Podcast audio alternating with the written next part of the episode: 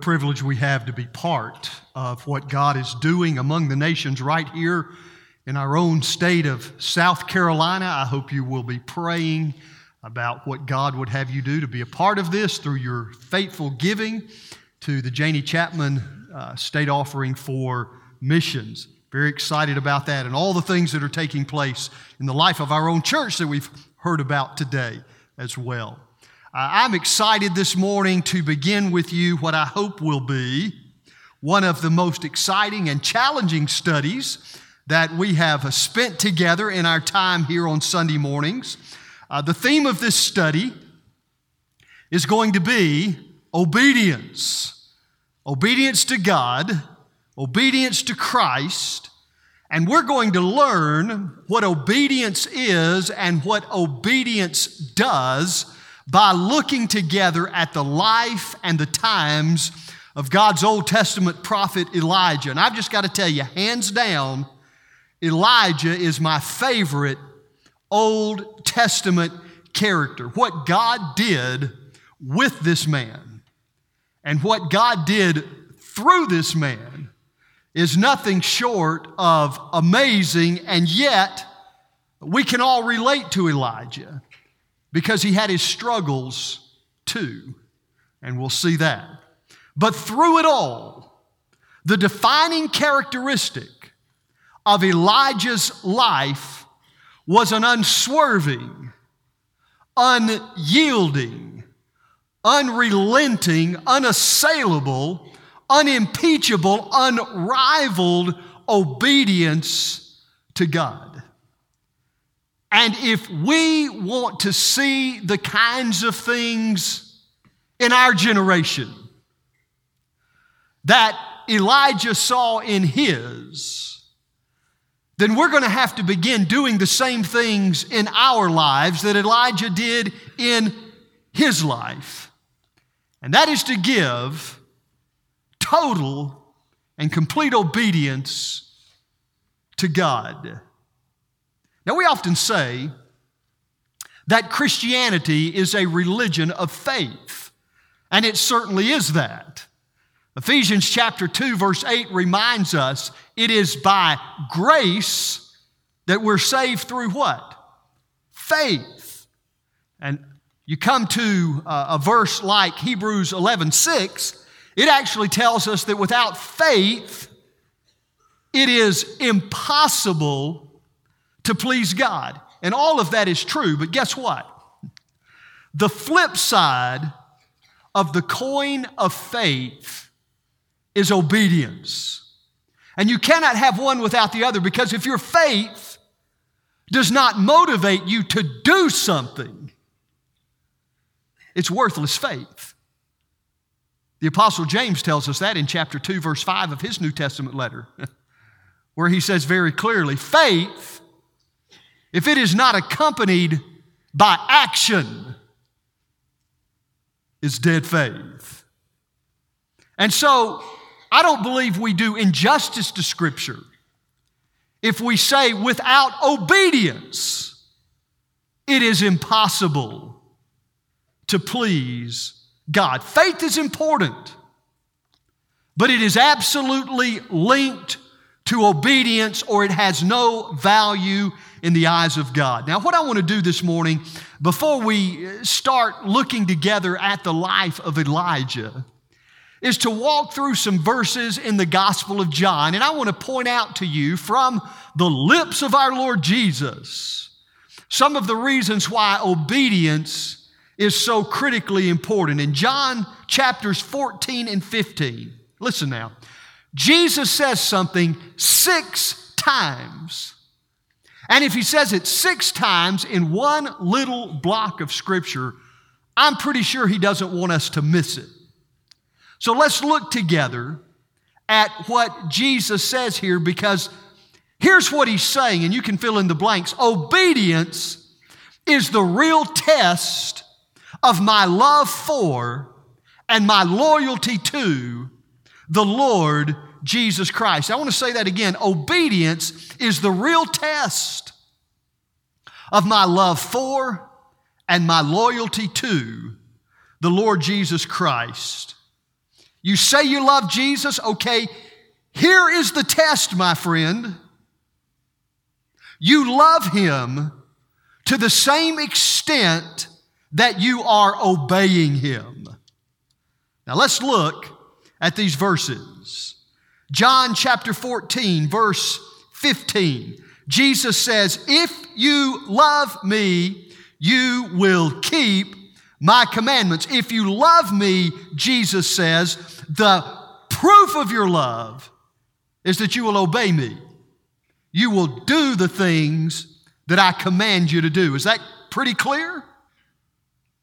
John chapter 14, verse 21. Whoever has my commands and keeps them is the one who loves me. Who loves him? The guy who comes strutting into church with his big Bible under his arm, who knows all the religious answers to all the religious questions? No way. No. Jesus says the person who loves me is the person who keeps my commandments, who does the things that I tell him to do. John chapter 14, verse 23 If anyone loves me, he will obey my word. Do you see that? The test is not what you say, the test is not what you think. The test is not what you believe. Jesus makes it very clear. The test is what you do. Do you obey Jesus' word? John chapter 14, verse 24. Anyone who does not love me will not obey my teaching. Now, here Jesus turns it around. Three times he said, If you love me, you'll obey me. But here he says, Let me tell you who doesn't love me. The person who doesn't love me is the person who doesn't obey me. The person who doesn't love me is the person who hears what I say do, and then they do something else or they do nothing at all. John chapter 15 Verse 10 If you keep my commands, you will remain in my love. How do you know if you're remaining in? If you're abiding in Christ? Well, you're abiding in Christ if you're obeying Him. Let me tell you through a lot of years of ministry, many, many times, this is not always the case, but probably a majority of the time, whenever someone has come to me and, sa- and, and said, Pastor, I'm just struggling with the assurance of my salvation. I just don't know if I'm really saved. Many, many times that issue lies right here with obedience. Because if you are not doing what Christ tells you to do, you're going to have absolutely no assurance that you are abiding in Him, that you are remaining in Him. Jesus makes it very clear if you keep my commands, You're remaining, you're abiding in me and in my love. And then finally, John chapter 15, verse 14 You are my friends if you do, not if you know. Can I let you in on a secret this morning? Today, right now, across the United States of America, Baptist churches are full of people who know. Would you circle the word do? You are my friends if you do what I command. By the way, the word command there is important, not suggest. If you do what I command you to do. And Jesus says, I have a book full of commandments, and I want you to obey them. Why? Because that is the test of your love for and your loyalty to the Lord Jesus Christ. It is the measuring rod. Cut it any way you want to cut it, say it any way you want to say it. Obedience is the real test of your love for and your loyalty to the Lord Jesus Christ. And you need to be asking yourself today, right now, this morning, and throughout this series of messages God, what is it that you are calling me to do? Not believe, but do. Because there is something God has for every single one of us to do, and we need to be doing it every day. And it may be different every day. Now, once we've got this sort of nailed down, we're ready to look at one of the great illustrations of obedience in all of Scripture, and that is the life of the prophet Elijah. Now, I got to tell you, I really do love this guy. He, uh, he's just amazing in his obedience to God. What a man of God he was, and what an example he is for you and for me today. And really, one of the lessons from Elijah's life, and I want to begin with this as we look at this illustration of obedience in 1 Kings chapter 17. Let me share this with you, this truth. You can fill in the blanks. When God wants to do something in the world, He calls a person. Did you know that?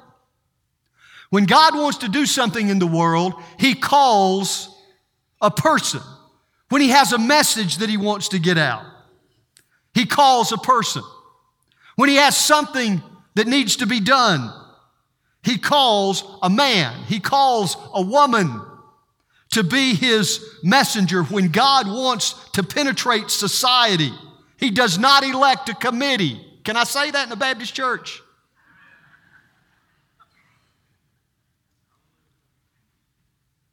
When God wants to make a difference, when He wants to penetrate a culture, when He wants His message to get into the world, He calls a person. He gives a man or woman a burden, a vision. And then He gives that person the courage and the conviction to do that thing that God wants to get done. Now, that's Elijah. Let me give you some background. He was a prophet in the northern kingdom of Israel. His name in Hebrew means Jehovah is my God. so he got his priorities right right out of the chute, didn't he? Again, in 1 Kings chapter 17, we're, we're going to see him burst onto the scene in a very powerful way. And let me say this in the Old Testament, Whenever a prophet of God showed up, it was usually because something was wrong in the nation. And when Elijah showed up, let me tell you, there was something bad wrong in the nation of Israel. I want you to get a glimpse of what was going on in Israel in Elijah's day. And I've got some verses here for you. 1 Kings chapter 16, verses 29 through 33. Follow along there as I read. It says, In the 38th year of King Asa, king of Judah, Ahab, son of Omri, became king of Israel, and he reigned in Samaria over Israel 22 years. Ahab, son of Omri, did more evil in the eyes of the Lord than any of those before him. He not only considered it trivial to commit the sins of Jeroboam, son of Nebat, but he also married Jezebel daughter of Ethbaal, king of the Sidonians, and began to serve Baal and worship him. He set up an altar for Baal in the temple of Baal that he built in Samaria. And Ahab also made an Asherah pole and did more to provoke the anger of the Lord, the God of Israel, than did all the kings of Israel before him. Now, folks, we're talking about a bad king. An extremely wicked king who is ruling over God's people. But not only that, he married this pagan woman by the name of Jezebel, who was a worshiper of Baal. And Jezebel and Ahab took the nation of Israel, which should have been a center for the worship of Jehovah God, and they turned it into a center for the worship of Baal. And so Baal worship began to dominate the nation, and the people began to turn away from God. And that brings Elijah on the scene. The people needed to hear a word from God. The king needed to hear a word from God. And so in 1 Kings chapter 17, verse 1, look at this introduction to Elijah's life. Now, Elijah. Let me stop right there because I like that. In the middle of all this mess, comes this man Elijah. Now, Elijah the Tishbite from Tishbe in Gilead said to Ahab. Now, I want you to notice this as well. Uh, this is the first movement of Elijah's life. The first thing we see in his ministry, and we see him inside the king's palace. And he burst into the king's palace, and he says to Ahab, As the Lord, the God of Israel lives, whom I serve, there will be neither dew nor rain in the next few years except at my word. Wow. That's pretty bold, isn't it? That's pretty audacious, isn't it? That, that, that's, that's incredible. Elijah burst in and he says, King, we're shutting down heaven. We're shutting down heaven, and it's not going to open up again until I say so. now, church, you need to understand something this morning. You just can't do that. I mean, you just can't do that. You, you just can't burst into the king's palace, go in and, and, and do that. So, see, some of you might be thinking this morning, wow, I really like that. that. That's some power. That's some power. I'd like to be able to do that. I could get real excited about God using me like that. Well, let me share something with you this morning, and this is really the focus of everything that, that, I, that I really want us to see and understand this morning. If I'm going to be used by God in my generation, there must be something that reigns supreme in my life. And that something is absolute and unconditional obedience to God. And I got to tell you, if you're here this morning and you have any desire whatsoever to be used of God in this generation, then there is something that must reign supreme in your life, and that is absolute, unconditional obedience to God. Because if you're here this morning and want to be used of God, but you're not absolutely committed to obedience, you are wasting your time.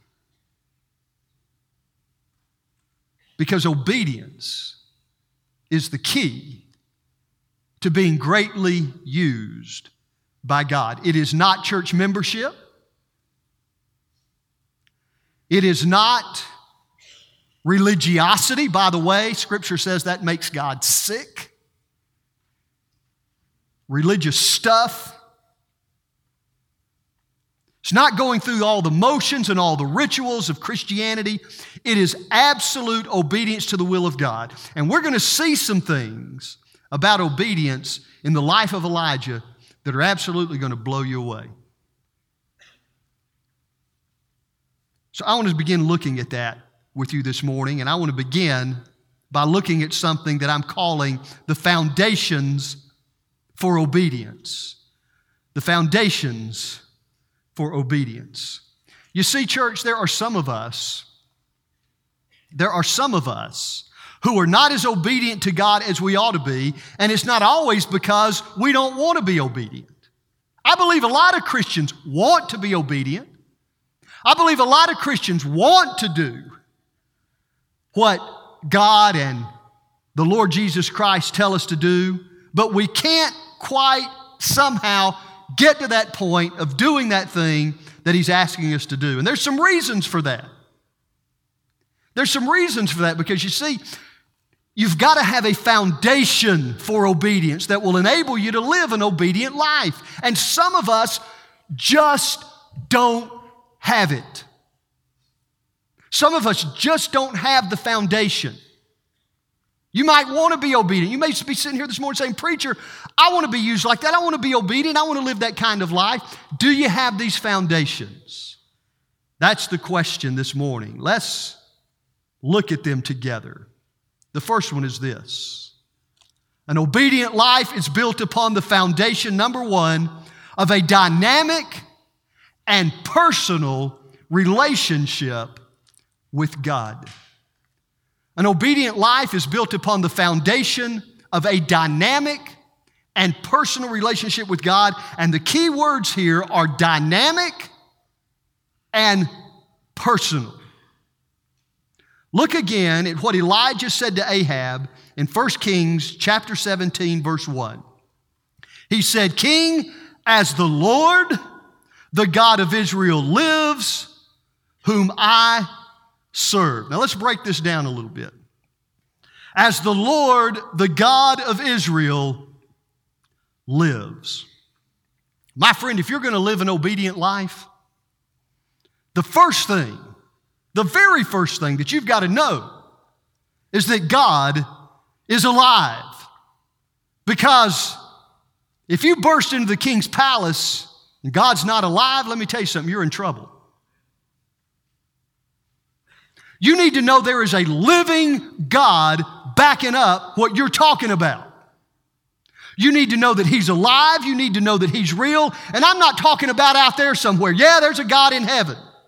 It's not what I'm talking about. I'm talking about Him being real in your life, alive in your daily experience of living. That's what Elijah said to Ahab. I'm coming to you in the name of my God, and I want you to know my God's real. My God's real in this world, and my God is real in my life. And I have to tell you this morning unless you have been penetrated by the life of God, so that the reality of God in your life is not a question, so that His power and His presence in your life is not a question, until that happens, you will never be able to do what God calls you to do because I I'm going to tell you, you'll never have the guts to do it. Many of us are afraid to take a stand for God. Many of us are afraid to follow through with what we know He's calling us to do. And the reason is we're just not real sure He's alive. Oh, yeah, maybe He's alive out there somewhere, but in my experience, in what I'm going through, I'm not so sure.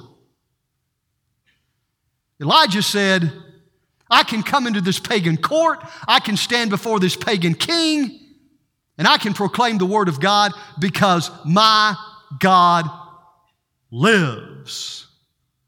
You see, Ahab had the power to silence Elijah if he wanted to, had the power to hurt him, had the power to kill him. But Elijah had been penetrated by the reality of the life of God in his own life and in his own experience, and it gave him the courage to go and stand before this king. But listen, not, not only must you know that God is alive, you must also know where you stand spiritually with this God who is alive. Elijah said, Look, as the Lord God of Israel lives, get this, whom I serve. That is a statement about the spiritual life of Elijah. Elijah said, Not only do I know that my God is alive, that's not just an intellectual fact for me. I have a dynamic walk with Him. I stand in His presence. I serve Him. You see, before Elijah ever burst into the king's palace, he was spiritually strong. He didn't just burst in with a spiritual move for the day. Some of us get all excited because we had a great day with God. You know, we had a great worship service. And all those things are good. But Elijah had a foundation, he had a backdrop. This was his everyday life. He was able to say, This is the God whom I serve. This is the God before whom I stand. I've been in his presence. I know him. I talk with him. This is my life every day. Listen, you'll never be an obedient Christian until God becomes that real to you. Too many of us struggle with the reality of God in our own daily experience of life. We want to date God, we don't want to marry Him. You know the difference, right? We want the fun stuff, we want the good stuff, we don't want the commitment, we don't want the costly. But until you have that, you'll never be an obedient Christian. Ever. Oh, you might come to church. You might do a good few good things. Anybody can do that. You'll never do the costly things. You'll never do the significant things. But you will not have the guts to do it until you are walking daily in a dynamic, personal relationship with Him. Now, once we've got that down, we can look and see Elijah comes along here next with his prophecy. He's going to say to Ahab, Ahab, the sky is closed. That's some pretty powerful stuff. Ahab, the sky is closed. Now, let me ask you a question. How did, how did Elijah come up with the idea that it wasn't going to rain? I mean, did he just sort of think it up? Did he, did he think it'd be a cool idea to just come into King Ahab and get his attention by saying, Guess what? It ain't gonna rain no more, no more. It ain't gonna rain no more. No. It brings me to the second foundation here. An obedient life is built upon the foundation of a deep and personal knowledge of the Word of God.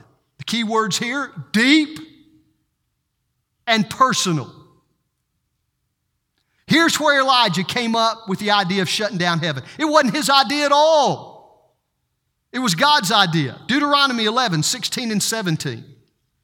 Let me read these verses. Well, actually, I'm going to go back to verse 13. God is speaking to his Old Testament people.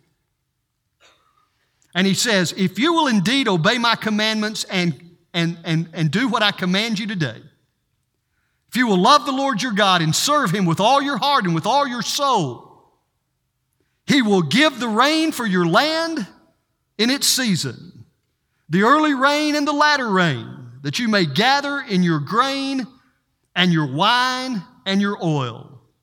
And he will give grass in your fields for your livestock and you shall eat and be full. But take care, lest your heart be deceived and you turn aside and serve other gods and worship them. For then the anger of the Lord will be kindled against you, and he will shut up the heavens, so that there will be no rain, and the land will yield no fruit, and you will perish quickly from the good land that the Lord your God is giving you. Now, what does this tell us about Elijah? It tells me he was a man of the word, right? He knew the word of God.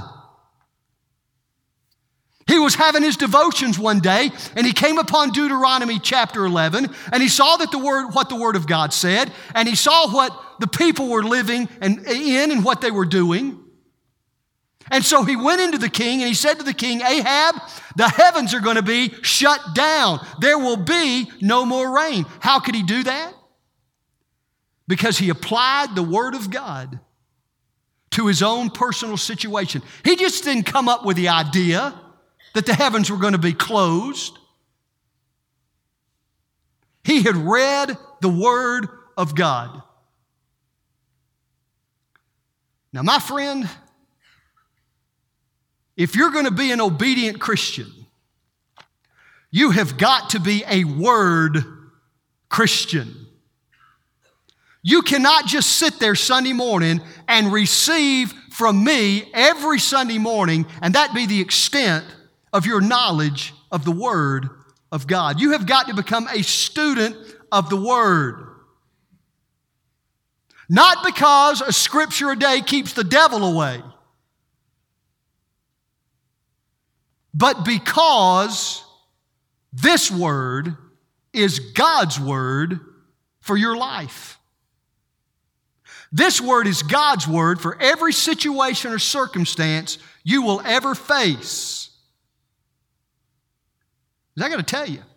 If you don't know that Deuteronomy chapter 11 is in the Bible, you're not going to know what to do when Baal's running the show.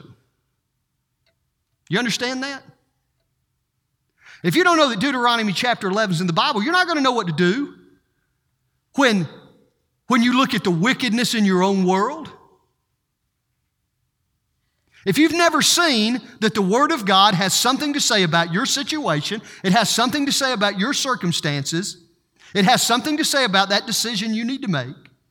If you've never seen that this Word is God's Word for your life, you'll never be able to apply the Word of God to your life. And if you cannot do that, you cannot be obedient in your walk with God.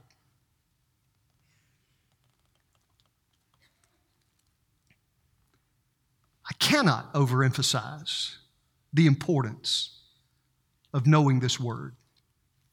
Cover to cover, immersing yourself in this book because it is God's word for your life, and you will never be an obedient Christian until you have a deep and a personal knowledge of the Word of God. Finally, third thing, an obedient life is built upon the foundation of the practice of prayer. Notice I did not say it's built upon the foundation of a commitment to prayer. It is built upon the foundation of a commitment to the practice of prayer. I would bet almost everybody here this morning would say that you're committed to prayer. That's not what I'm talking about. I'm talking about a commitment to the practice of prayer. Elijah was committed to the practice of prayer. Now, we don't see that so much here in 1 Kings chapter 17, but we get some help from the New Testament. James chapter 5, verse 17 tells us this Elijah was a man with a nature just like ours, and he prayed earnestly that it would not rain, and it did not rain on the earth for three years and six months.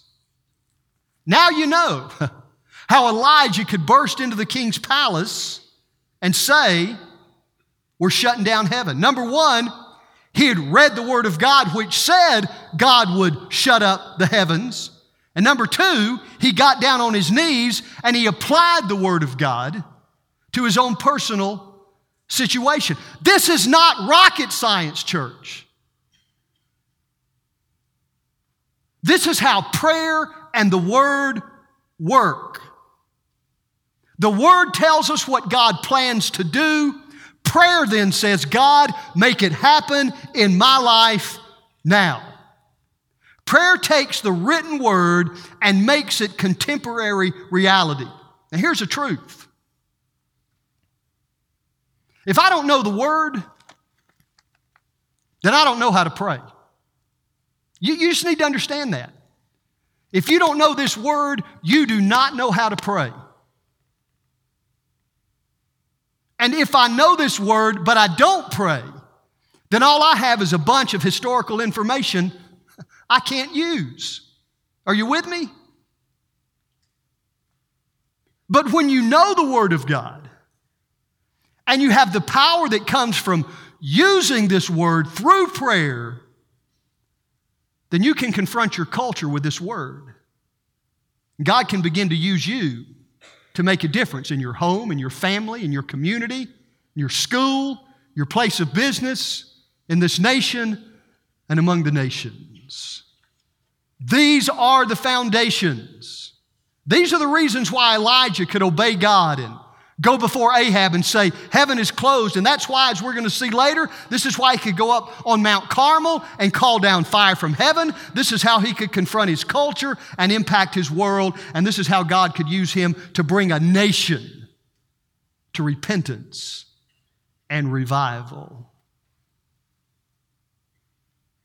Elijah just didn't get up one morning and decide that he was going to start being obedient so that God could start using him. No. He had laid some spiritual foundations so that when God called and said, Elijah, Elijah could say, I'm ready, Lord. I'm ready.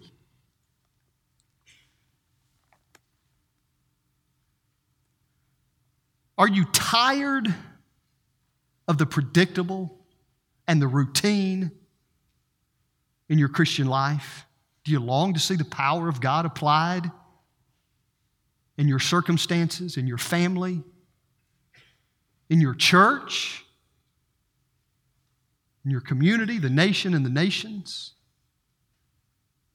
If you want to see God at work in your life like he was at work in Elijah's life, you've got to be just as committed to obedience as Elijah was. And that means laying some spiritual foundations right now. Means cultivating your own personal relationship with God so there's no question that He's alive and real because you got a dynamic walk with Him. It means becoming a student of this Word so that you know what, what it has to say about your life and about your circumstances. And it means making a commitment to the practice of biblically based prayer, which says, God, take what your word says and do it. Make it happen in my life and in my circumstances right now. I bet you didn't learn one thing new this morning. Personal walk with God, knowledge of this word, commitment to the practice of prayer. Are those new things for any of you? But do you see how they come together and the difference that they make? These are the foundations of obedience. And if you don't have them, you will never, ever be all that God wants you to be or experience all that God has for you to experience, individually or corporately, as His people in this place. I want you to bow your heads with me this morning. Heavenly Father, we thank you for this time. We thank you for your word. We need some Elijahs today. And I believe in this room there are people who, who want to be used like that, who, who really long and desire to be obedient, but simply don't have these foundations in place which allow that to happen. So, God, I pray right now that you will speak to hearts, that you will move and that you will begin that process in us, which will allow us to be an Elijah kind of people for our generation. We give you this time. Use it for your honor and glory. Is our prayer in Christ's name. Would you join me in standing? We're going to sing Trust and Obey. Trust is important, faith is important, but it means nothing without obedience. Will you make that commitment today as we sing?